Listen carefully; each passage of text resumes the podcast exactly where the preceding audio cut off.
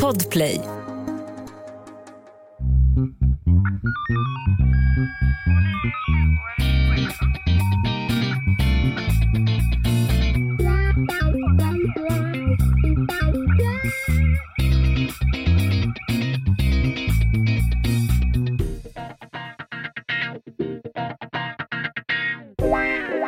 Välkomna till krimpoddarnas krimpodd Över min döda kropp med mig, Anna Jinghede och Lena Ljungdahl. välkomna, välkomna. Då är vi här igen! Vad kul! Men så kul! Men så kul! Ja, det är härligt. Ja, eh, det är torsdag, krimtorsdag, och det betyder case i det här Ja! fallet. Ja, Gud vad härligt det ska bli, det var ju länge sedan. ja, det var ju det. Jag har också en plan. Nu har jag, inte, jag inser nu att jag inte har hunnit dra den med dig, så jag gör det nu. Jaha, vad spännande. Ja. Inte för det här avsnittet, men vi, har, vi hade ju tidigare i, i podden en kompis som hette Meta som gjorde veckans spaning. ja. Ja, och det bara försvann ju och rann ut i sanden och vi har ju lovat kanske vid tio tillfällen att vi ska ha en sista Mm, eh, spaning med Meta för att liksom sätta punkt för det där. just det. Det känns som en lös tråd. Jag satt och pratade med Meta häromdagen och hon har ju ett svin spännande case som hon har varit med om när hon var polis. Mm. Oj, vad härligt. När hon eh, bokstavligen krockade med själva rånarna i Just jakten. Ja, så att, eh, jag har då planerat att i ett av våra kommande torsdagscase så kommer det bli en mashup av att eh, intervju av Meta där Meta får berätta om det caset för vi vet hur spännande ni tycker det är när vi pratar om case som vi själva varit med om. Men också slå knut och avsluta eh, veckans spaning ordentligt så som vi har lovat. Ja, men det låter ju underbart, tycker jag. Ja, sen Apropå- blir det med det. Ja, apropå case så såg jag att någon hade skrivit, eh, jag tror det var i våran härliga Facebook, eller våran, i den härliga Facebookgruppen, så hade någon Ja. ställt frågan om vi har pratat om Encro och Encrochatt. Och då så slog Mm. det mig att vi kanske också skulle knalla in under våren att jag drar det stora amfetamincaset, där vi fick viss hjälp av FBI och Anom-chatten. Oh ja, Vad tror du om där det? har vi ju ett case-avsnitt till. Ja. Ja, ni hör, det är så mycket göttigt som väntar här under våren, så att eh, stay tuned. Ja, vi ska snart gå in på caset. Veckan som har gått, jag har två saker skulle jag vilja säga. Ja. Fan vad fint att boken, i, boken är klar. Ah, ah, ja. Den är klar. Den är liksom inne för korr nu. Nu ska det sitta någon, någon människa med någon form av läggning eh, som ska kika liksom på mellanslagen Mm. och formateringen och sånt där. Men allting för vår del är klart. Ja, det känns ju fantastiskt. Visst Otroligt känns den bra? Ja. ja, men det gör den verkligen. Jag tror att man kommer älska den. Eller jag vet att man kommer älska den. Ja. Den har ju varit ute, jag har haft den ute på remiss för tre personer i min Mm. närhet, som, som, varav en är ganska snäll eh, och två inte så snälla. Nej, och de nej. två är min mamma och min syster. Alltså Just de är ju det. snälla som personer, Ja, ja. men de skulle aldrig låta någonting passera för att vara snäll Nej, om jag ber att de ska liksom korrekturläsa. Eh, så jag fick tillbaka boken med en lång lista av så här, det här hänger inte ihop med det här, det här är orimligt. Precis det jag ville. Mm. Men också, jävla vilken spännande bok. Mm. Kul! Jättekul. Jätte, Det var det ena jag ville säga. Det andra jag ville säga har också med bok att göra. Eh, jag var ju på kul inne på eh, en av de här ljudboksapparna ja. eh, och kikade lite. Och då såg jag en jätterolig recension av vår bok. Vi får ju otroligt mycket kärlek där. Det är ju Mm. många som hit, har hittat boken nu. Mm. Eh, Mm. I början när vi släppte den, då kikar vi ganska ofta, men nu är väldigt sporadiskt, i alla fall för min del. Ja, Men då var det en, äh, väldigt mycket kärlek, väldigt mycket kärlek, kul. Och då, det är det man behöver när man är i en svacka och skriver, att man liksom går tillbaka och påminner sig varför man gör det här. Men det var en som var otroligt sur, Jaså? otroligt Oj. upprörd. Oj, oj, Ja. Och jag är så fascinerad över detta, därför att hon hade jättestora problem med att en person i vår förra bok Mm. Eh, sa en taskig sak om de som jobbar på Samhall. Eh, som att så här, så kan man inte säga. Det Trodde är om det också var en dokumentär bok. Ja, det, det är liksom, de är också människor, bara för att man jobbar på Samhall så behöver man inte dålig. Och då Ja, tänker jag så här, ett, ett jag skulle, hade man kunnat svara, jag har så många frågor. Min första fråga var så här, du har inget problem med att folk eh, avrättar Precis, människor? att man mördar folk i en Ja, bok. Exakt. Själva mordet, det, det, ett, det är en fiktiv händelse. Två, det, det finns ju karaktärer i boken som är rätt osköna. Ja, det är klart. Annars vore inte en bok läsbar. Ja, och det var ju lite av den kritiken vi fick för den här boken vi skriver nu. Att ni behöver skruva upp den osköna till att bli lite oskönare. Man vill Ja. liksom ha någon person att tycka. Kontraster, dynamik. Ja, exakt. Så att ett, är så här, vänta här nu, du har problemet en är subtilt, och det var väldigt subtilt för jag kommer ihåg vad det står. Det står typ så här, åh gud vilket, vad slött. Man kan nästan tro att han kommer från Samhall. Typ Ja, så. typ. det var ja, inte mer ja, så. Ja, nej, Ja. nej, nej, nej. Ja, det, det passerade inte, men det passerade liksom Just det. slakt. Det, Exakt, hade hon inga... tortyr och... Ja. Ja. Så, men, men sen slutade Begravas jag med... levande. Och, ja. Är så olika men, det där. men sen tänkte jag så här, om jag hade kunnat svara henne, vad vill, vad, vad vill jag egentligen ställa för fråga? Är jag lite taskig om frågan är, ursäkta mig, men jobbar du på Samhall? Ja, det, det hade varit taskigt. Ja, exakt. Ja, Men jag är ju inte en fiktiv person, så Nej. då hade det ju varit taskigt. Ja, Men jag, i en bok så måste man ändå ha friheten att göra människor till riktiga as också. just tänker det. Ja. Jag undrar varför en sån människa läser fiktiva krimböcker. Det, det måste göra ont i kroppen. Det måste fysiskt göra ont att läsa hur människor kan bete sig. Ja, och sen kanske, om det här, det kanske är en poddlyssnare som, som på något sätt översätter våra personligheter i liksom de som vi gestaltar i en bok. Så är det ju inte. Ja, Det är liksom hela nej, usten nej. med att, att skriva en bok, det är ju att hitta på karaktärer. Ja, hitta, det är det ju är inte vi som alltihopa. tycker eller tänker saker Nej. som våra karaktärer säger. Nej. Hon kommer ha otroligt stora problem med en eh, ny karaktär i vår nya bok.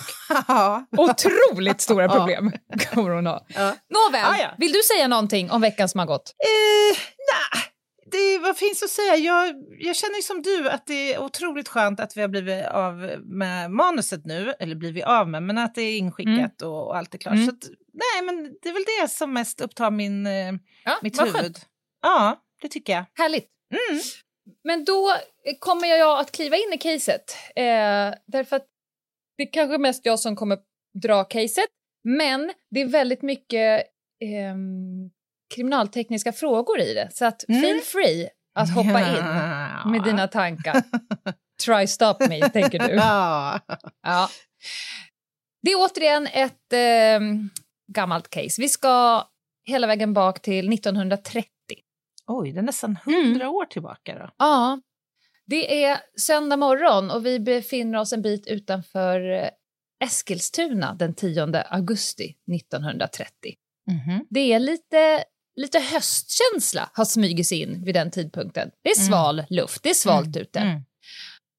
Och där har vi då Arvid Edvard Andersson. Han är 52 år och är någon form av grovarbetare. Det hette så. Jag Mm, antar att man ja. jobbar mycket med, med hand och kropp. Jag ser framför mig att han hade rejäla labbar. Ja, exakt. Ja. Ja. Och kängor. Och kängor. på sina stora skor, eh, stora fötter. Han är i alla fall på väg till Kohagen för att se över ett stängsel som skulle ha varit trasigt. Mhm. Han är lite lätt bakis, vilket han tydligen var ganska ofta.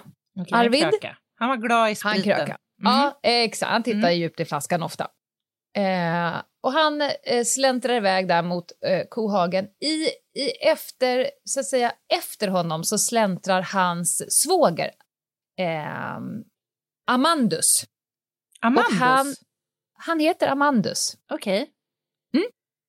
Eh, han släpas, du tänker så här, heter han inte Amadeus? Nej, Anna Jingerö, han heter Amandus. Jag, tyck, jag tänker bara på Findus och på olika... Jag, jag vet Ja. inte. Jag hade svårt för Ja. det. Ja, men Amandus. Men det är Låt en typisk sån sak som du bara får hacka Ja, i dig. ja, ja, ja. Ja. Amandus. Ja. Han är långsammare i stegen därför att han har någon form av fysiskt handikapp så han haltar sig fram genom livet. Mhm. Vilket irriterar då eh, Arvid som ofta skriker på honom och ofta går väldigt mycket snabbare än honom för att liksom Mhm. jävlas med personen. Det är ganska Ja. oskönt. Det, verkligen, verkligen. Ja. Eh, och Arvid är då gift med Amandus syster. Det är så de Ah, hänger okej. ihop. Mm. De är framme vid hagen. Eh, dit kommer även lilla Margit Strömblad, en vän till dem, en, en, en som bor i, i grannbygden här. Eh, och hon frågar Amandus om han under dagen har tid att komma hem till henne för att laga hennes fars skor. Han är tydligen duktig på det Okej. eh, och jobbar med, med, med dojorna. Eh, och han sa att jag kommer, jag kommer, men först så ska vi kolla det här med stängslet och sen ska jag ut i skogen med eh, Arvid, svåger, Mm. eh, och plocka lingon. Och med sig hade de, eh, Amandus hade en en och en halv liters eh, mjölkflaska att fylla med lingon och Arvid hade någon form av korg. Okej. Så att de, eh, när de är klara där vid, vid hagen så börjar de plocka eh, lingon. Hela marken var röd vid den här tidpunkten. Och det här skedde i Grönstaskogen, en, liksom strax utanför Eskilstuna. Eh, men när de är där inne i skogen så upptäcker Arvid att det är ändå några kor som har hunnit smita ut genom ett hål ur det här staketet. Så han tänker att han ska gå och eh, fixa med detta. Så att eh, männen skildes åt ute i skogen. Amandus fortsatte att plocka sina lingon och när han kände sig klar med det så gick han hem till Margit Strömblad för att laga dojorna som han Mm. hade utlovat. Just det. Arvid eh, fixade staketet och sen ska han ha gått djupare in i, i eh, skogen med sin eh, korg. Eh, och han hade också med sig en kopparplunta med eh, Mm. brännvin. Han Mhm. behövde en återställare. Mm. Just det. Mm. Mm. Strax därefter så hördes ett skott i Mhm. skogen. Eh, Okej. Och det var inte bara Amandus som hörde det här, utan nästan alla människor som bodde i närheten av den här eh, skogen eh, noterade det här märkliga skottet som inte alls liknade de vanliga skjutvapen som hördes i bygden runt jakt och sådär. Mhm. Eh, så då... Jag ska snart berätta om min... Kommer du ihåg den fruktansvärda upplevelsen när jag ringde dig och sa att det sköts ja, i en skog? just det. Ja. Mm. Men kan inte du börja med att beskriva Hur, alltså, för det första så är det många människor som inte ens vet Hur det vad ett låter. skjutvapen... ö, De kan tro att det är fyrverkerier Mm, mm. och sådär. Men, men hur liksom skiljer sig ljudet Oh, av olika jag skjutvapen? Mm. Ja. För, för det måste ju ändå vara en ganska intressant vittnesuppgift. Jag hörde skott, hur lät det? Hur kan ni... Jag tänker kriminaltekniskt... Ja, säg. Ja, nej men alltså, min spontana tanke är ju eh, så här att det, det, för det första, det är ju det är många olika faktorer som så att säga, inverkar på hur, hur det låter, men också Ja. hur man uppfattar ljudet. Mm. Ammunitionen kommer naturligtvis ha betydelse, kalibern kommer ha viss betydelse, omgivningen, si, sitter det någon dämpningsanordning på vapnet och så vidare. Det kan man ju Mm. ganska lätt förstå. Här så nämnde du att de kände inte igen ljudet så som de tidigare så att säga, var vana vid från Nej. jakt och Nej. så. Och, Mm. och det är inte så svårt att förstå att eh, projektiler från olika skjutvapen kommer kunna uppfattas eh, eller låta lite eh, olika. Ja. Du har ju hört ljudet av pistolskott. De är ofta ganska höga, ganska Ja. skarpa. Det är som en kraftfull liksom, Ja. hög smäll. Så jag skulle Ja. vilja lägga till parametern personen som lyssnars kunskap kommer också vara avgörande för vad man uppfattar. Ja, men precis. Ja, hur Och- nära sanningen man kommer så att säga. Ja, men så är det ju. Och att skilja då från till exempel gevär som kan ha Ja. dels ett lite mer, vad ska jag säga, dämpat, basaktigt, ibland Mm. lite mer utdraget ljud om du Mm. förstår Bra beskrivet. vad jag menar. Eh, och sen kan man ju naturligtvis höra, om det är hagel till exempel, så kan man ju höra att det liksom klickar lite grann från de här olika alltså, hagelsvärmen som ska tryckas Ja. ut och sådär. Så att typen av vapen, typen av ammunition och kaliber och omgivning skulle jag säga Mm. kommer att inverka på ljud, ljudupplevelsen. Och också hur du själv naturligtvis så så här, filtrerar ljud, vad du gör under tiden du hör det här, hur koncentrerad du är. Det är massor med, med faktorer här. Jag ska bara snabbt berätta om den här händelsen som när jag ringde dig, när jag satt och Ja. tryckte en skog. Det Gud. var så märkligt. Vi befinner oss i ett grönområde inte så långt ifrån eh, där vi bor, ett naturreservat. Mm. Eh, och det går liksom en slingrande väg och då har jag kunskap om både platsen, eh, liksom hur vägarna går gentemot där jag själv Mm. står. Och då hör ju jag och min man, båda är ganska vana vid att definiera skjutvapen. Alltså vi båda har hört skjutvapen med många gånger. Mm. Vi har också, också hört när bilar ger ifrån sig såna avgassmällar. Ja, just det. Det kan låta Ja, väldigt mm. högt och skarpt sådär också. Exakt, Mm. och det kan folk ibland misstolka Ja. som att det har skjutits. Ja, och det full respekt för det. Det är svårt, att, svårt även för tränat öra ibland att avgöra. Verkligen. Men då sköt, då hörde vi ett pang, ett sånt där dovt boom, eh, liksom på ena sidan av oss. Nu Mm. försöker jag peka, det är Ja, ja. otroligt det pedagogiskt blir inte i en så bra radio av den. Ja.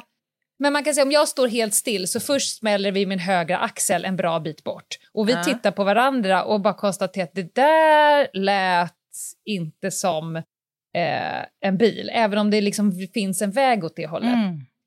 Sen tar det 10-12 sekunder, då smäller det rakt framför näsan på oss. Just Alltså, det. och det är en sträcka på ett par hundra meter, det är en kurva där precis. Mm. Då smäller det rakt framför oss. Kunde ni, får jag bara tar- fråga, var det lätt att avgöra att det var rakt framför er eller bakom er eller vid sidan om er? Ja, men ganska. Vi, vi Ja. hörde att ljudet flyttade på sig Ja. och det flyttade sig ganska exakt där vägen är. Ja. Så vi tänkte ju så här, det skulle kunna vara att det låter från en bil, men Mm. det här är inte eh, ljudet av smällar från Mm. avgassystemet. Nej, nej.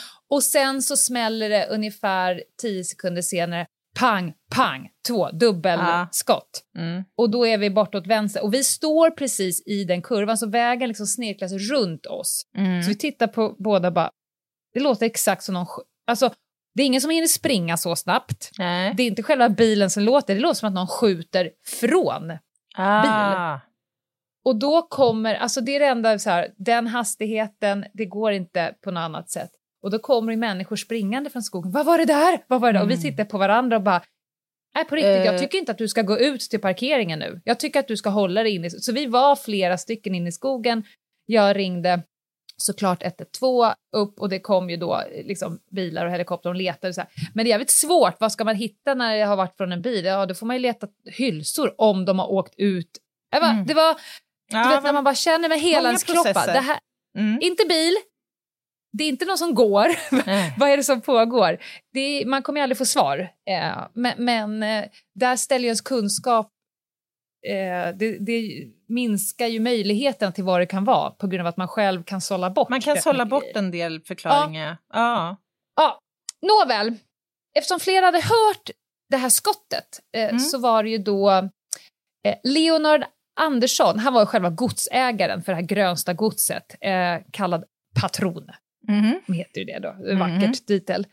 Eh, Också han var ju skeptisk. passande tycker jag. Med tanke Ja. på. Ja, Ja. jo, absolut, Ja, passade för, för storyn. Ja. Eh, han tog sin bössa och drogs till skogs för att se efter så att det inte var några tjuvskyttar i faggorna, för han Mhm. hade inte så mycket till övers för dem. Han fann inga sådana.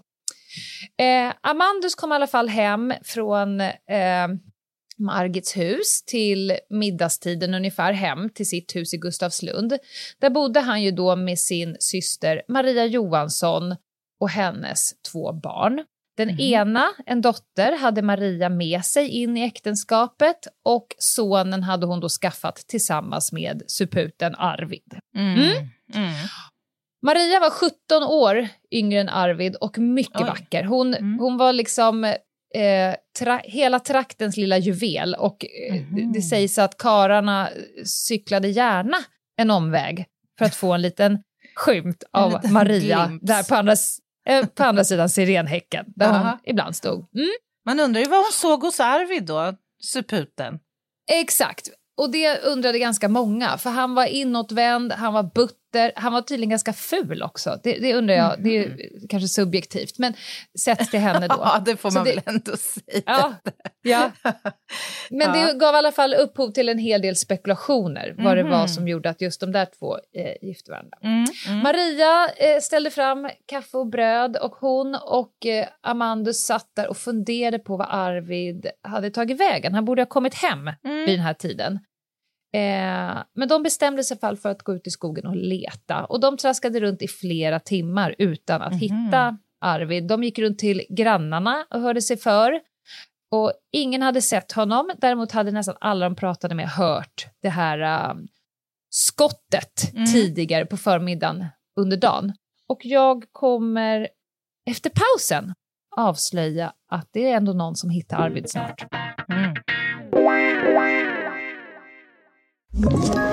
Ett poddtips från Podplay.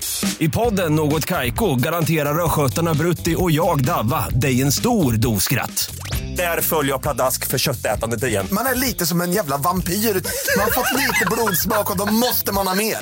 Udda spaningar, fängslande anekdoter och en och annan arg rant.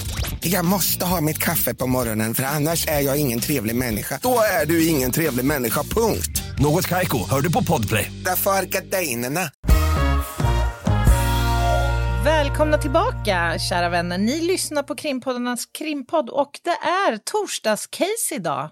Och eh, Lena, före pausen, då begav sig Amandus och eh, syrran där, vad hette hon? Maria, Maria ut till skogs för att Mm. leta efter den saknade Arvid. Hittar de honom? nej det gjorde de inte, men när de gick hem ifrån skogen då träffade de på patron Leonard Andersson.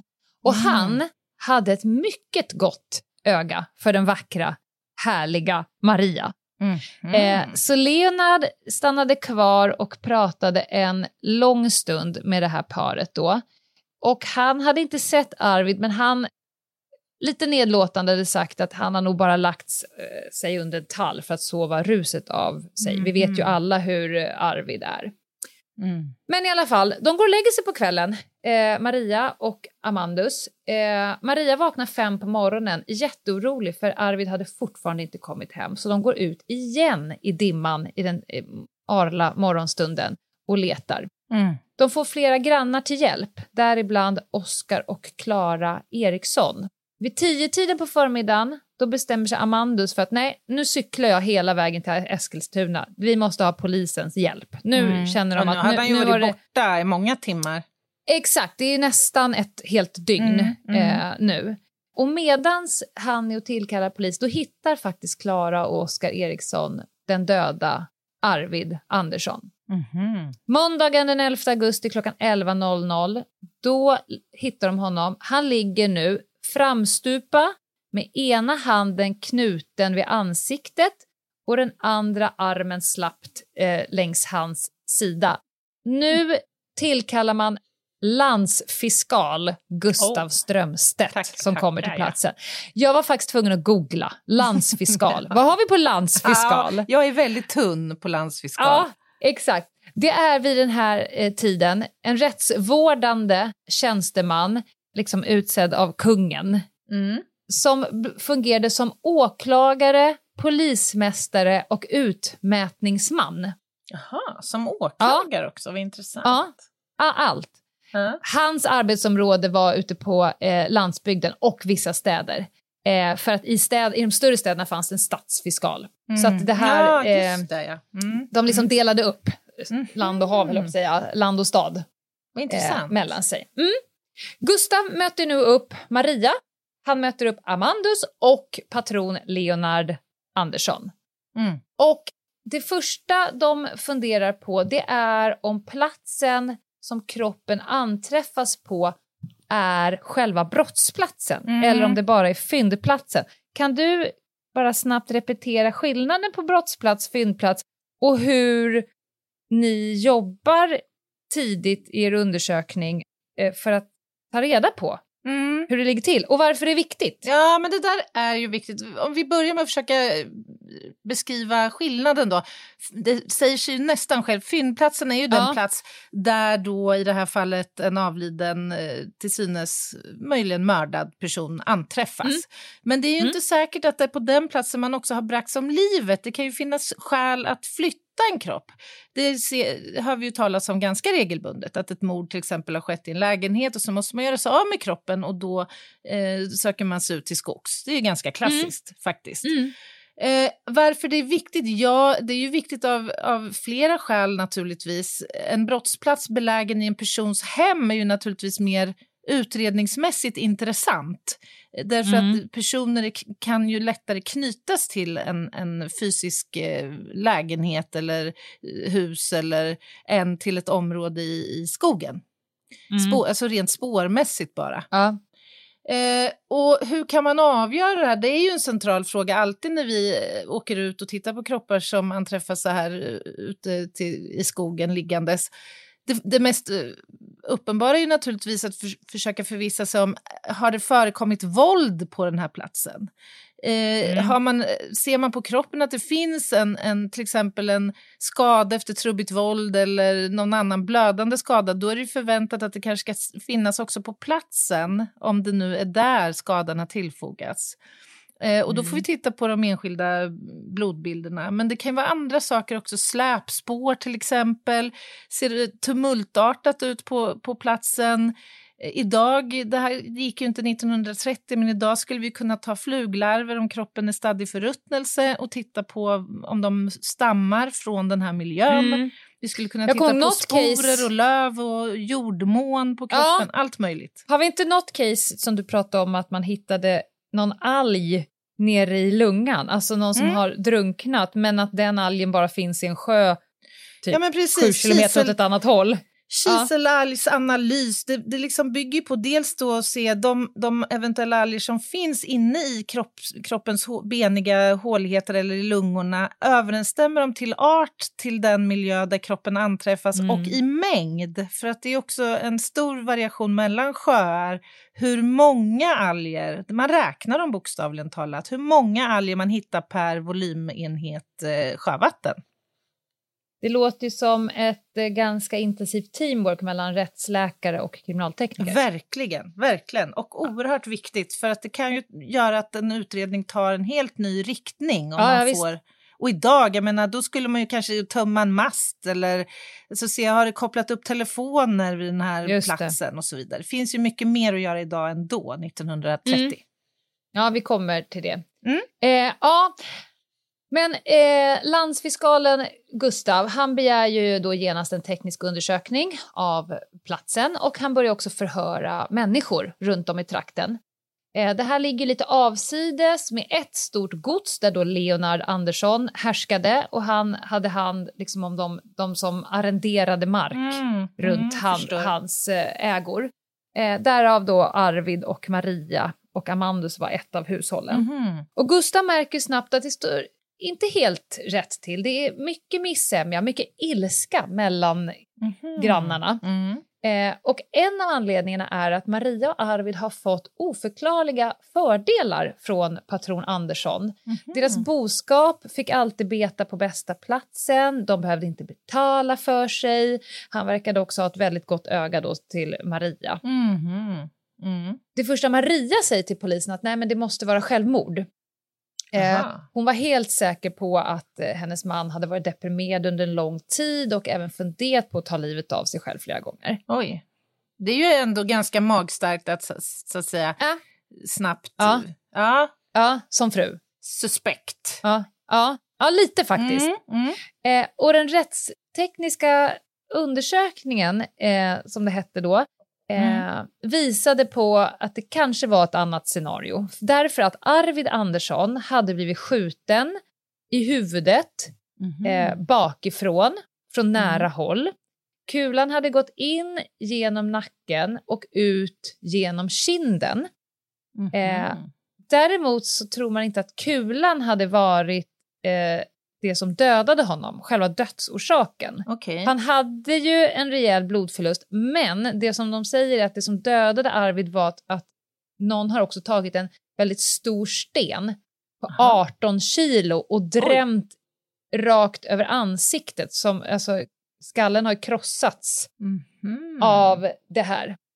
Och då undrar jag, Ava Jinghede, ett, hur vet man i efterhand vad som var vad? Vad var själva dödsorsaken och varför är det så viktigt att veta om man har blivit utsatt för våld och olika saker, varför är det viktigt att veta vilket av dem som var själva orsaken till döden? Mm, vilken jättebra fråga. Här blir det ju en delikat uppgift både för tekniker men framförallt för rättsläkaren att bedöma två saker egentligen. Det ena är ju dödsorsaken. Alltså Ja. vad är det helt konkret som har eh, tagit livet av eh, Arvid? Och eh, Mm. konkret så är det inte att ha fått en sten i huvudet eller blivit skjuten utan det är en blodförlust eller det är en krossskada av vitala organ eller liksom mer uttryckt i de termerna. Och de i sin tur kan vara orsakade av själva mekanismen En då. gärning. Ja. Skjutningen eller kross med sten. Mm. Men de har också att bedöma, vilket är superviktigt, dödssättet. Här antyddes tidigt ett möjligt självmord och det kan man ju ganska snart i ett sånt här fall faktiskt utesluta om man är skjuten i nacken. Därför att det är hart Ja. när omöjligt att lyckas med det själv. Och kasta en, en 18 eh, kilos tung sten i ansiktet på sig själv är också ganska svårt. Ja, det, det är också ganska svårt. Och Ja. var, varför är det viktigt då? Ja, alltså för det första så måste man försöka klarlägga, har vi att göra med en mordutredning? Mm. Är det inte det, då behöver vi inte lägga resurser på det. Men det Nej. är också viktigt för att efter, kunna eftersöka då eventuella tillhyggen, söka spår på anträffade tillhyggen, Mm. som i det här fallet en, en eh, sten. Det kanske är fråga om att försöka hitta motiv och spaningsuppslag utifrån Mm. vad de här fynden eh, visar. Men i slutänden så är ju det viktigaste dels de etiska aspekterna för anhöriga att få, få svar, men också för att kunna utmäta ett straff. Ja. Och får jag lägga till en sak till?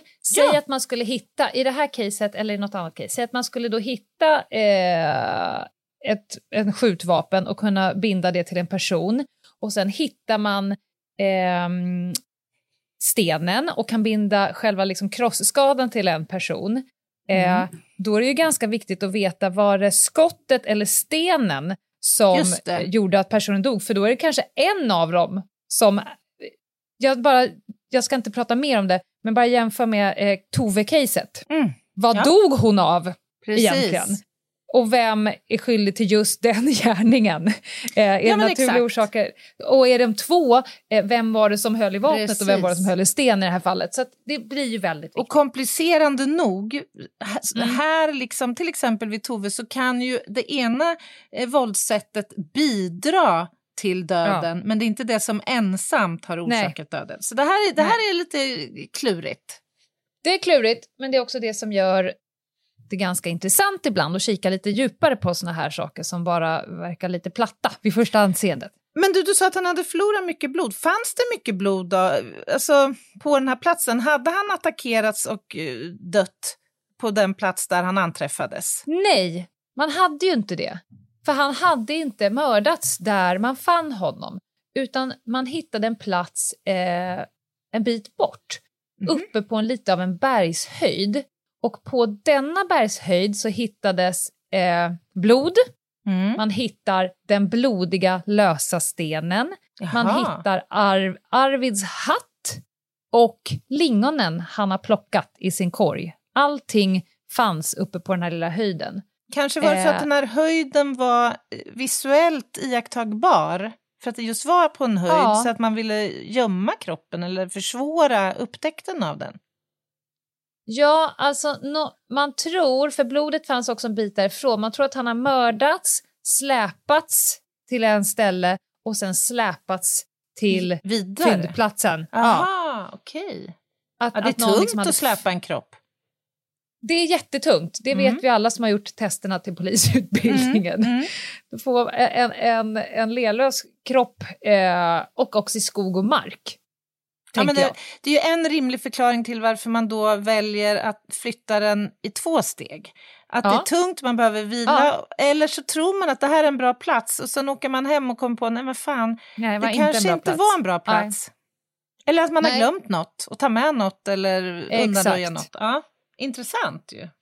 Poliserna gick nu runt i varenda hus, förhörde alla grannar. Eh, alla var ganska överens om att smällen hade hörts omkring halv elva på förmiddagen, kanske lite, lite senare. Eh, man hade också sett folk, eh, eh, eller folk hade också sett Amandus komma eh, traskande hem med sin linkande gång ungefär vid samma tidpunkt. Eh, Medan hans syster Maria med bestämdhet eh, höll fast vid sin story att han var hemma vid stugan redan eh, klockan tio. Eh, så att det, här går det ju lite, man, man tänker att Amand, misstankarna mot Amando skulle kunna gå upp lite då om han hade kommit strax efter skottet, men då har vi en person som säger nej, det är omöjligt, han var här innan skottet klockan tio och det är också hans syster, så man kan ju så här, ja, Mm. det, det är ju det här svåra med att väga uppgifter mot varandra. Men de blev i alla fall misstänksamma. Så att de eh, dök upp här på gården och gjorde en noggrann husrannsakan hemma hos eh, Maria och hennes bror Amandus. Och de Mhm. eh, var så noga så att de till och med vittjade brunnen utanför. Oj, ja, Men de det hit- var ju imponerande. Ja, men de hittade ingenting. Hm. Det som ändå hände var att de tog med sig till Amandus till det som då kallades för häktet. Mm. Och där rannsakade man honom under tio svåra dygn. Oj, tio timmar Ja. trodde jag du skulle säga. Jag tyckte det där var Nej. häftigt. Dygn. Dygn. Wow. Och här skulle jag vilja säga att det hade inte kunnat hända i eh, 2024. Nej. Därför att, eh, att för att polisen ska få ta med, det får de. de Mm. det, även om du inte är misstänkt, du, du kan tas med på förhör. Mm. Eh, och förhör kan man ha med dig i sex timmar och om det finns skäl ytterligare sex timmar. Men man kan inte bara låsa in en person och mangla den i, i tio dygn och hoppas på att det ska komma fram någonting, utan då måste du i så fall vara gripen och sedermera anhållen och sedermera häktad. Mm. Eh, så att det finns ju så att säga häktningsskäl som man behöver jobba med. Eh, Men 1930 gjorde landsfiskalen lite som han ville verkar som. Han var ju också åklagare, så det är ju skönt, Ja, praktiskt. tänker jag. Ja. ja. Så, så jag undrar, misstanken de har här att jobba med, det är ju att eh, han bor med honom, att, no, att grannar har sett honom komma linkandes ut i skogen, att han då möjligtvis var kanske den senaste personen Mm. som var med honom Mm. innan han dog där ute i skogen. Han var ju faktiskt också med honom i skogen Mm. och plockade lingon. Men, men det är ganska tunt för att Ja, att säga, låsa in någon i tio dagar och, och mangla på. Mm. Eh, det som talade emot honom var ju då det här med, mm, att det skulle, skulle finnas något gammalt agg mellan Mm. Arvid och Amandus. Men eh, man tänker också så här, eh, skulle han klara av det här? Han skulle nog inte klara av att gå mano a mano med Arvid Nej, med tanke på hans fysiskt tänker du. så, Mm. så skulle han döda honom, ja då är det nog nackskott kanske som är Just då ett det. tänkbart sätt. För att alla Ja. andra sätt hade Arvid eh, fått stopp på. Mm. Men då gjorde man en teknisk undersökning av Amandus kläder och han hade inga spår av varken krutrester eller blodstänk på sina Mhm. kläder. Och det var inte bara de han hade på sig utan de han hade på sig då dagen innan. Då undrar jag, kriminaltekniker Anna Jinghede, Örebro, Sweden. Går det att skjuta någon på nära håll utan att få krutrester eller blodstänk på sin kropp? Ja, jag har så många frågor och tankar kring det här. Alltså, eh, Det enkla svaret är ja, det går. Men, Ja. ska sägas, avståndet är ju faktiskt direkt avgörande här. Mm. Så är det. Ju närmare man kommer kroppen vid avfyrningen, desto större risken att du får både eh, blod, krutrest och tändsatspartiklar eh, Ja. över dig, såklart.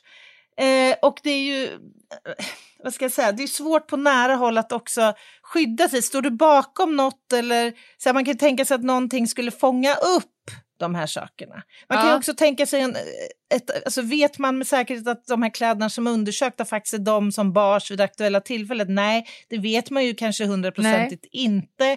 Vad fanns det för metoder då att hitta, alltså, vi, te, alltså om jag säger så här, storleken på tändsats till exempel, det är så litet så att en myra skulle få problem om det kom in en sån i ett myröga. Då förstår du kanske hur små Jag de här fattar. är. Men Ehm, ni gör de här undersökningarna va? Ja, efter naturligtvis. Ja, Sen är ju krutrester och tändsats extremt flyktigt. Så även om du... just det. Alltså det här måste du göra snabbt. Vädra lite. Ja, men precis. Mm. Du kan praktiskt taget vädra ur dem.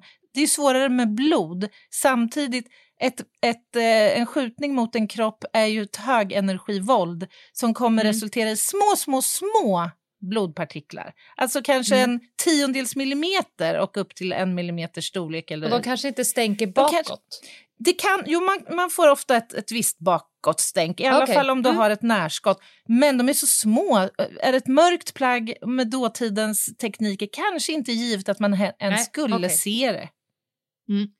Så, men det, sa någonting till dem, men eh, det går ju inte att utesluta att det ändå var han.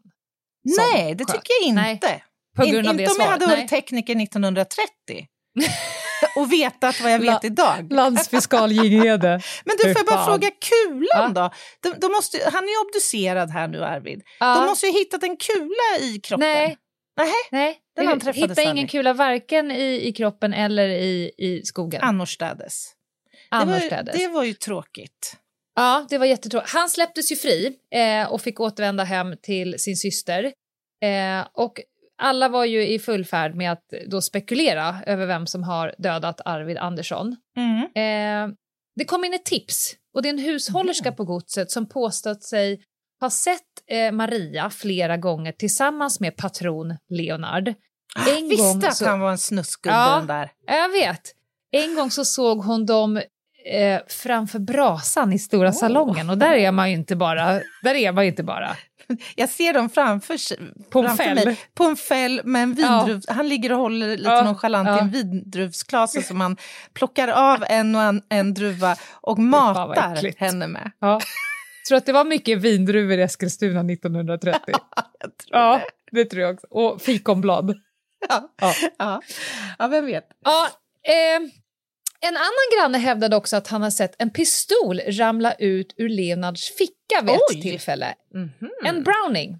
Ah. Eh, och poliserna förhörde ju då den här grannen och, och då berättade vad som hade hänt. Eh, han och Leonard hade lagt golv tillsammans Okej. och när han flyttat på patrons rock så hade en pistol fallit ur rockfickan och grannen hade då bara lagt eh, tillbaka den. Mhm. Landsfiskal Gustav Strömstedt han misstänk, misstänkte ju hela tiden att det var något skumt mellan det här med Maria och Leonard. Mm. Eh, att det är någonting där. Han hade inga bevis och tyvärr, som du var inne på, så hade han ju ingen kula att jämföra med eh, pistolen. Nej. Om man nu skulle kunna tänka att det där pistolen skulle kunna vara själva vapnet. Behöver man kulan eller kan man jämföra pistolen och dens beskaffenhet och liksom hålet i huvudet? Ah, det är väldigt trubbigt. Du kan absolut Mm. få en uppfattning om vad det är för kaliber du har skjutit men Browning är ju ett fabrikat.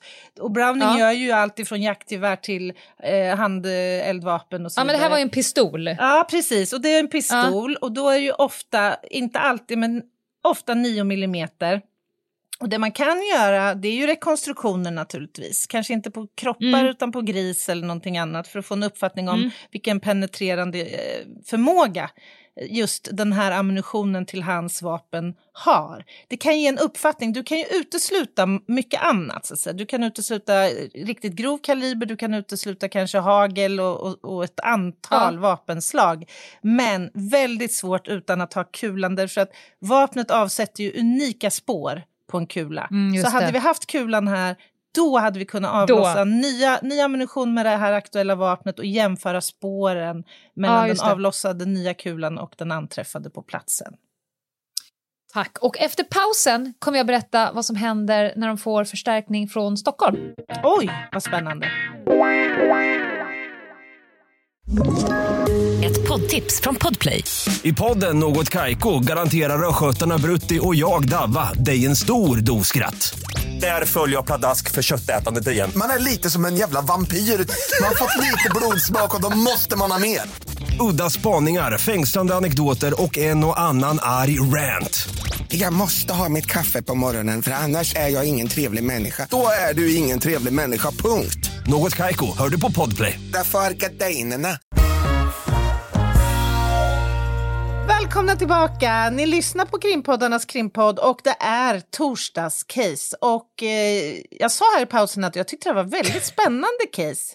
Eh, och jag fick väl ett sådär medhåll. Jag tror Lena har upplevt andra case mer spännande. Jag tror att jag upplever det här väldigt spännande för det är mycket kriminalteknik i det. Ja, ja. Och det, jag uppskattar väldigt mycket dina instick i det här, faktiskt. Nu kommer i alla fall förstärkning från Stockholm. Två erfarna utredare med specialkompetens i rättstekniska undersökningar. Det är Axel Dahlqvist och Emil Karlsson som anländer. Hmm. De förstod också genast att det var något som inte stod rätt till eh, mellan då, eller i det här caset gällande Maria och Leonard, patron här. Mm. Man började därför undersöka Leonards bakgrund. Han, eh, hans far hade ägt och drivit det här godset. Leonard själv försvann ut i världen som ung och gjorde sig en rejäl hacka på kapsejsade vrak ut med den brasilianska kusten. Bara det. Oj! Ja, det var det han Wow. tjänade pengar på 1930. Men farsan dog och det gjorde att han fick avbryta sina liksom, eskapader och komma hem. Som 47-åring tog han över godset. När han kom hem så fick han ju syn på den otroligt vackra Maria som då fortfar- inte hade blivit mor än. Mhm, Just det. Och hon, hon var inte helt oäven för att umgås med honom. Eh, och båda hävdade bestämt att det, allt hade bara varit på kamratliga grunder. Men faktum kvarstår att när Maria gifte sig med Arvid så hade hon en liten dotter med okänd far. Oj, jaha. Ja, för det, jag sa ju det där i början att hon hade med sin dotter in i äktenskapet och hon och Arvid fick en son. Och då undrar man ju det här med att han, jag tänker bara nu, alla de här fördelarna som Maria Mm. och Arvid fick genom att inte behöva betala för sig boskap. Just det. Kan det ha att göra med att det kanske finns ett litet släktband mellan Leonard och den lilla dottern? Who det, man kan, knows? det man kan fundera på var varför hon valde då att gifta sig med Arvid. Hon hade ju faktiskt kunnat eh, äkta eh, Leonard istället. Ja, det kan man verkligen eh, fundera på. Eh, och det är många som har gjort det. Och det de tittade på nu i det här när de utredde och varje gång de pratade med honom så tyckte de att han betedde sig så fort Maria kom på tal så betedde han sig mer som en förälskad tonåring än en, Oj. en, en liksom hennes eh, Ja. godsägaren på Husherre. den marken. Mm, de, ja, mm. exakt. Mm. Och då börjar man fundera på, har liksom det här mordet skett i svartsjuka? Har, har- är det Mm. patronen då som har fimpat Arvid? Och, och gjordes det i samröre med Maria? Mm. Gjordes det i samröre med Amandus som han har varit på hela eh, tiden och kanske, inte vet jag, Amandus ser att Arvid inte är snäll mot Maria. Ja, och rent eh, gärningsbeskrivningsmässigt så, så Ja. skulle ju det ha varit ett kl- ganska klockrent eh, så här, upplägg. De ger sig ut här, Amandus och Arvid, för att fixa i hage Ja. och de ska plocka bär och allt möjligt. Ja, Amandus ger sig av. Där finns ju gott och väl utrymme för Maria då att påtala det här för Leonard som mycket väl skulle kunna, som också hittar väl i miljön här, ge sig ut på Ja. jakten efter Arvid. Och sen har de eh, alibi och Ja. eh, ja, och så vidare. Jag tänker precis som du. Och det här är inte jättestor skillnad för hur många av eh, de gängrelaterade morden går till nu för tiden. Nej. En person som har knutits en person nära sig får ut den personen, eh, be, berättar tid och plats, att vi Mm. kommer befinna oss där och där och där. När de väl är där så ska den personen bara avvika en stund, åka och köpa sig eller någonting. Och Mm. då skjuts den andra personen. Mm. Det är ingen jättestor skillnad i, Nej, i modus. verkligen inte. Verkligen. Någon man har förtroende och tillit till Mm. eh, är då den som eh, ser till att mordet kan ske vid en tid och en plats som gynnar dem. Mm, mm. I alla fall, det fanns ju inte tillräckligt bevis för att kunna dra de här inför rätta. Man hade ju egentligen bara massa indicier. Mm. Man hade ingen mordvapen, man hade ingenting. Eh, då, 1930. Och nu Nej. kommer då frågan, eh, Anna Inghede. Vad har man för kriminaltekniska metoder idag som man hade kunnat hjälpa det här på traven? Om man nu tänker sig att det är en hypotes, att det har gått Mm. till så att, att Leonard är gärningsperson, de andra är mer, kan vara mer eller mindre involverade i alla fall planeringen och eh, som medgärningspersoner till det här. Mm. Eh, om vi bortser från det här med telefoner och master, för det Mm. hade man ju givetvis kollat upp. Vad, vad, vad skulle man mer kriminaltekniskt kunna ha gjort idag? Ja, men det mest uppenbara är ju naturligtvis att undersöka det här vapnet.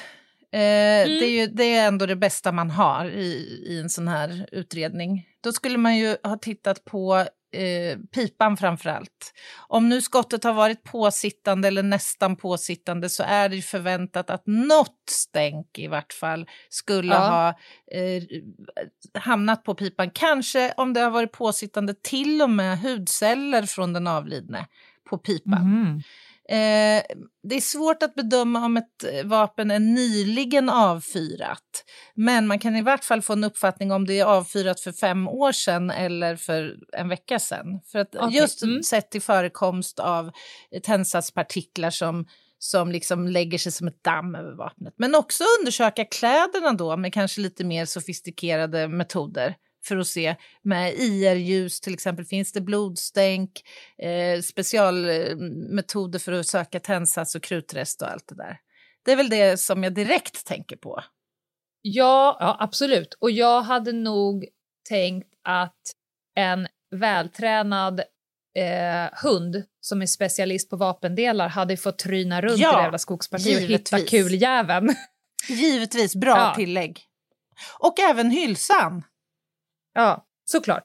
som inte heller anträffade ju. Nej, det är två saker som, som saknas. Mm, mm. Ja, så eh, i dagsläget så hade det mest troligt i alla fall inte sagts punkt här. Man kanske inte hade löst det, men det hade funnits mycket mer att göra. Eh, Definitivt. och om vi ska bara göra en liten sån här... äh, En liten tankeverkstad. Att vara kriminell 1930 känns så mycket lättare än att Ja. vara kriminell 2024. Kriminaltekniken har gått framåt. Mm. Den digitala användningen, alltså vi lägger ju så mycket spår om oss med telefoner. Alla dessa kameror som är Alltså, överallt. Någonstans har du fastnat. jag- det, ja, det är jag- fan Jag omöjligt. skulle, att- jag skulle kunna sträcka mig till att säga att det inte idag finns en enda grov brottsutredning som inte innefattar digitala spår. Alltså, Nej. det är, så, så är det bara. Mm. Ja. Så om du, kära du, lyssnare, fråga- tänker att du ska ge dig ut på en kriminell bana, då skulle du, du är hundra år för sent. Ja, Ja. faktiskt. Omvänt då, om man tänker sig spaningsmässigt, nu var ju de här under lupp ganska tidigt, Ja. trots allt. Ja. Skulle man kunna tänka sig någon form av, vad vet jag, fysisk eller inre spaning, jag vet inte, för att se, liksom betrakta deras eh, beteendemönster här. Eh, hade man kunnat tänkt sig att eh, rumsavlyssning idag, eller förstår du hur jag tänker? ja, alltså när de här har tagits in på förhör, för det gjorde de ju ganska tidigt. Eh, både Maria har ju förhörts, eh, Amandus har förhörts, Leonard hade förhörts. Jag skulle nästan kunna ta gift på att samma sekund som de lämnar polishuset och förhörsrummet så kommer de ju ha eh, vara Viss övervakning. Mm. Ja, viss Mm. övervakning Mm. för att se vad händer nu. Mm. Vad gör du efter att du har fått lupp? Liksom legat under Mm, lupp. mm, Va, mm. Vad gör du nu? För att saker, kläder ska eldas upp och saker ska flyttas och grejer ska pratas med och man ska... Det är inte helt ovanligt att man liksom är tillbaka på platsen lite grann sådär. Mm. Mm. Så att absolut fysisk spaning. Hemliga tvångsmedel här i dagsläget, då krävs ju antingen skälig misstanke eller alla kriterier, det här nya då, att man får göra det i, i brottsförebyggande syfte. Men, men här, i och med att han också har suttit inne i tio dagar, det känns som att de hade kommit upp i skälig misstanke Mm. och då skulle man också kunna ha eh, hemliga tvångsmedel. I det här fallet skulle man ju garanterat ha gynnats av telefonavlyssning för att se vad säger de här till varandra Mm. nu framöver. Om du går in på nätet och helt plötsligt bokar en enkel till Turkiet. Ja, Det jag också Ja. tänker är ju faktiskt Ja. att kanske göra ett faderskapsprov på lilla barnet, hade man gjort idag, för att bygga en, mot, ett, eh, en motivbild, helt enkelt. Mm. Mm. Ja, så det hände ingenting mer, utan Leonard dog några år senare. Eh, Amandus, han 1938 då plockades han in på Eskilstuna kommunala sinnessjukhus som det hette då. Aha, okej. Han var så förstörd av alla eh, anklagelser så han Mhm. blev liksom aldrig riktigt sig själv igen och hela bygden var jag läste det så, bygden var infekterad av misstro. Alla gick Ah. och glodde på alla. Fy vad obehagligt. Ja, och han var inte riktigt, eh, hade inte resurser för att stå, stå emot det psykiskt. Eh, Det man, det man kan Marie- säga ja. också, bara som ett litet instick, en, en utredningsstrategi i ett sånt här ärende idag hade ju också varit att utesluta andra personer. Ja. De här verkar ha levt ganska intimt sammankopplat Mm. på den här eh, i anslutning till godset. Det måste ju ha funnits eh, någon idé om, har det rört sig andra individer i området? Eh, fanns det några oförrätter och så vidare? Allt det där hade man ju Ja. naturligtvis också tittat på. Ja, absolut. Maria hon eh, flyttade med sina barn. Hon arbetade hos en rik enkeman. Hennes son utbildade sig och blev en framgångsrik ingenjör och dottern gifte sig med en man och levde tydligen ett långt och gott liv i lugn och ro. Så vad som hände vet ingen. Jag hittade en uppgift från 2000, var det 2019 någonting jag läste någonstans Mhm. att det här ärendet eh, preskriberades 10 augusti 1955 och det var det enda mordet som Eskilstuna polisdistrikt har missat på grund av preskriptionstiden. Jaså? Oj, Ja. vad intressant. Jag har inte kollat den nej, uppgiften, nej, men jag nej, tycker nej. ändå att den är intressant. Det måste vara en törn i, i Ja. distriktets Ja. eh, så track record i så fall. Det får man väl säga, verkligen.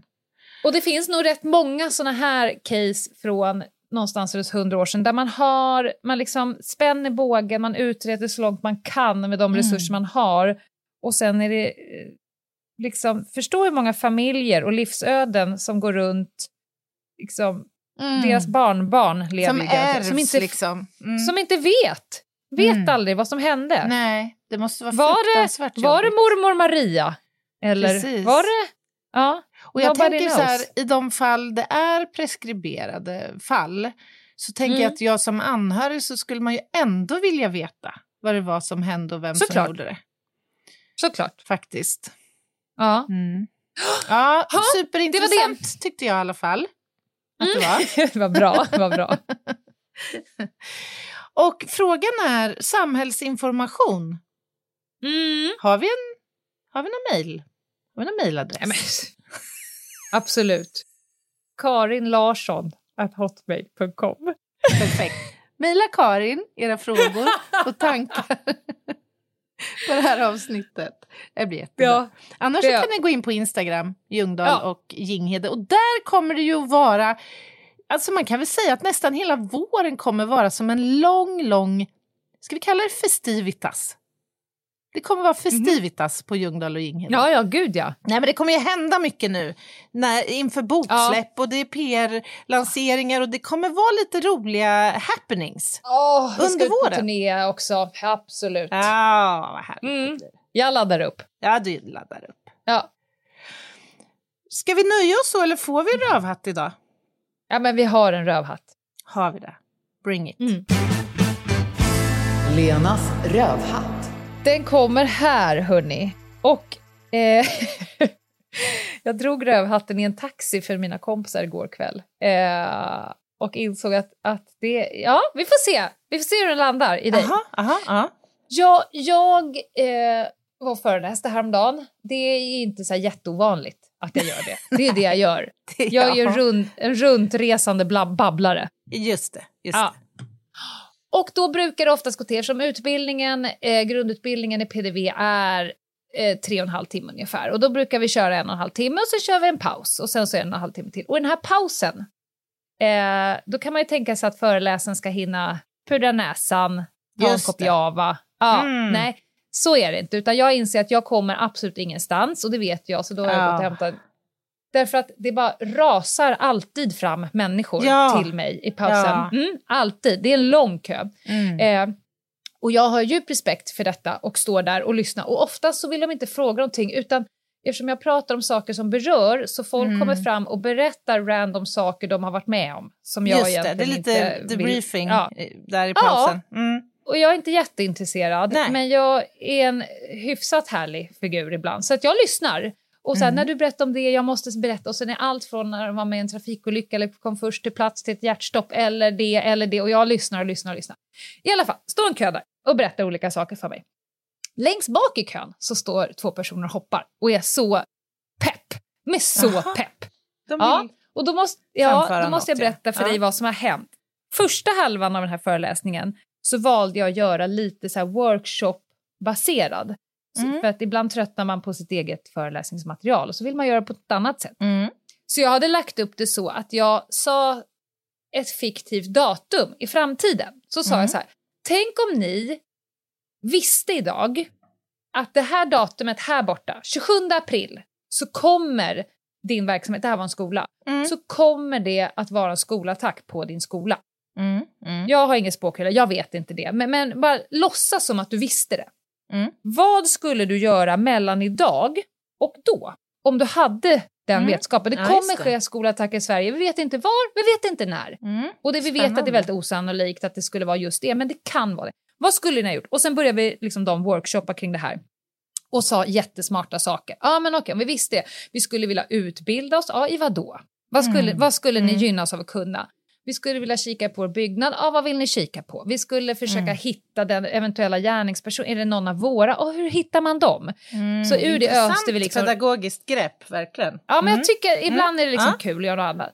Så de börjar laborera. Ja, men vad är riskfaktorer? Vilka ska vi leta efter? Kan det vara någon annan? Byggnad, jag själv, min grupp, Mm. rutiner, elev. De bara öser ut.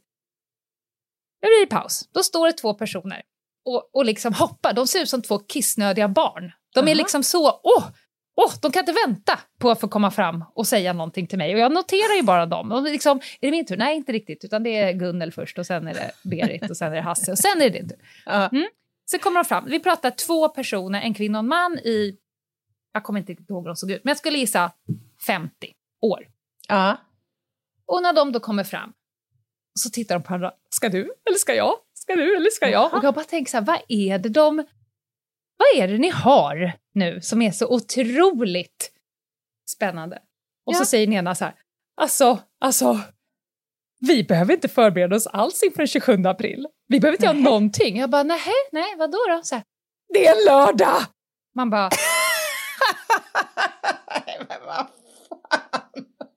alltså Anna, det som pågår på min Nej, insida, men sluta! det som pågår på min insida, inte. Nej, inte jag heller. Jag ville bara dö. Vilket bra Alltså, fokus bara- du måste ha haft på uppgiften. Exakt. Mm. Jag stod och tänkte och det formulerades olika typer av svar i mitt huvud. Ett, jag hade ganska många frågor. Men Två, gud. jag ville fundera på... Eh, så- jag, hade, jag hade rätt... Jag tänkte rätt många saker. Men så sen- sen otroligt juvenilt också. Ja, Det är, det är Ja. någonting en åttaåring skulle göra. Ja, ja. Så att jag står där och tänker, ja, ja, tänker jag. Eh, nu ska vi se, survival of the fittest. Vad ska Ja. jag gå på för spår här? Alltså, vad ska.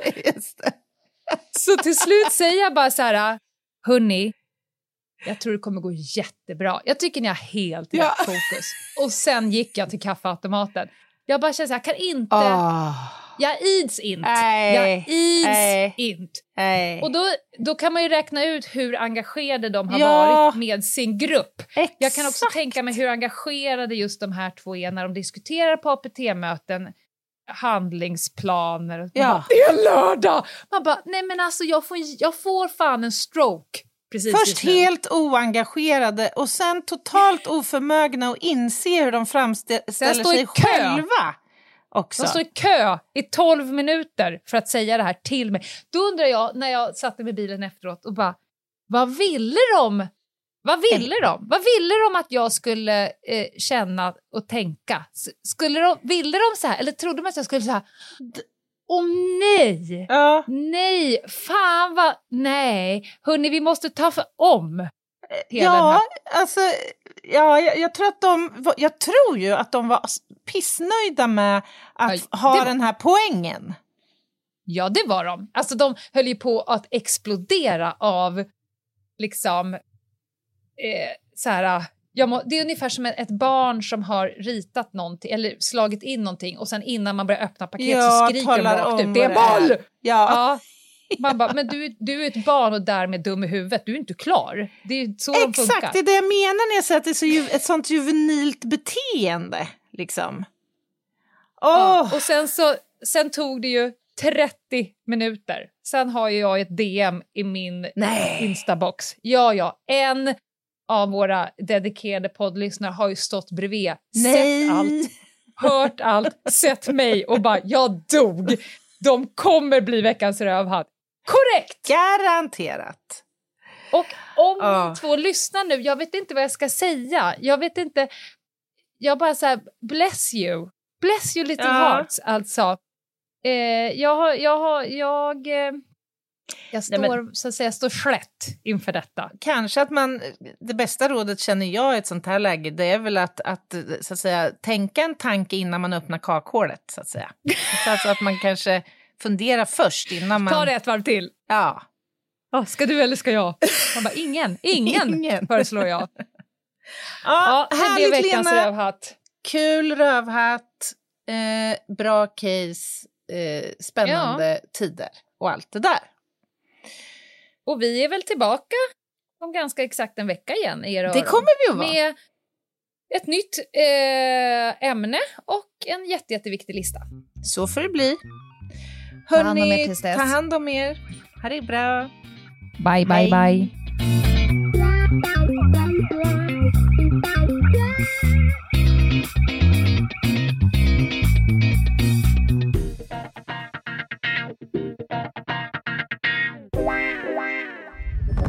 Podplay, en del av Power Media. Ett poddtips från Podplay. I fallen jag aldrig glömmer djupdyker Hasse Aro i arbetet bakom några av Sveriges mest uppseendeväckande brottsutredningar.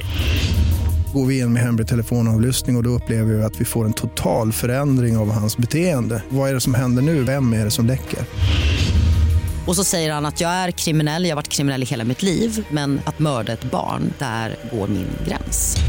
Nya säsongen av Fallen jag aldrig glömmer på Podplay.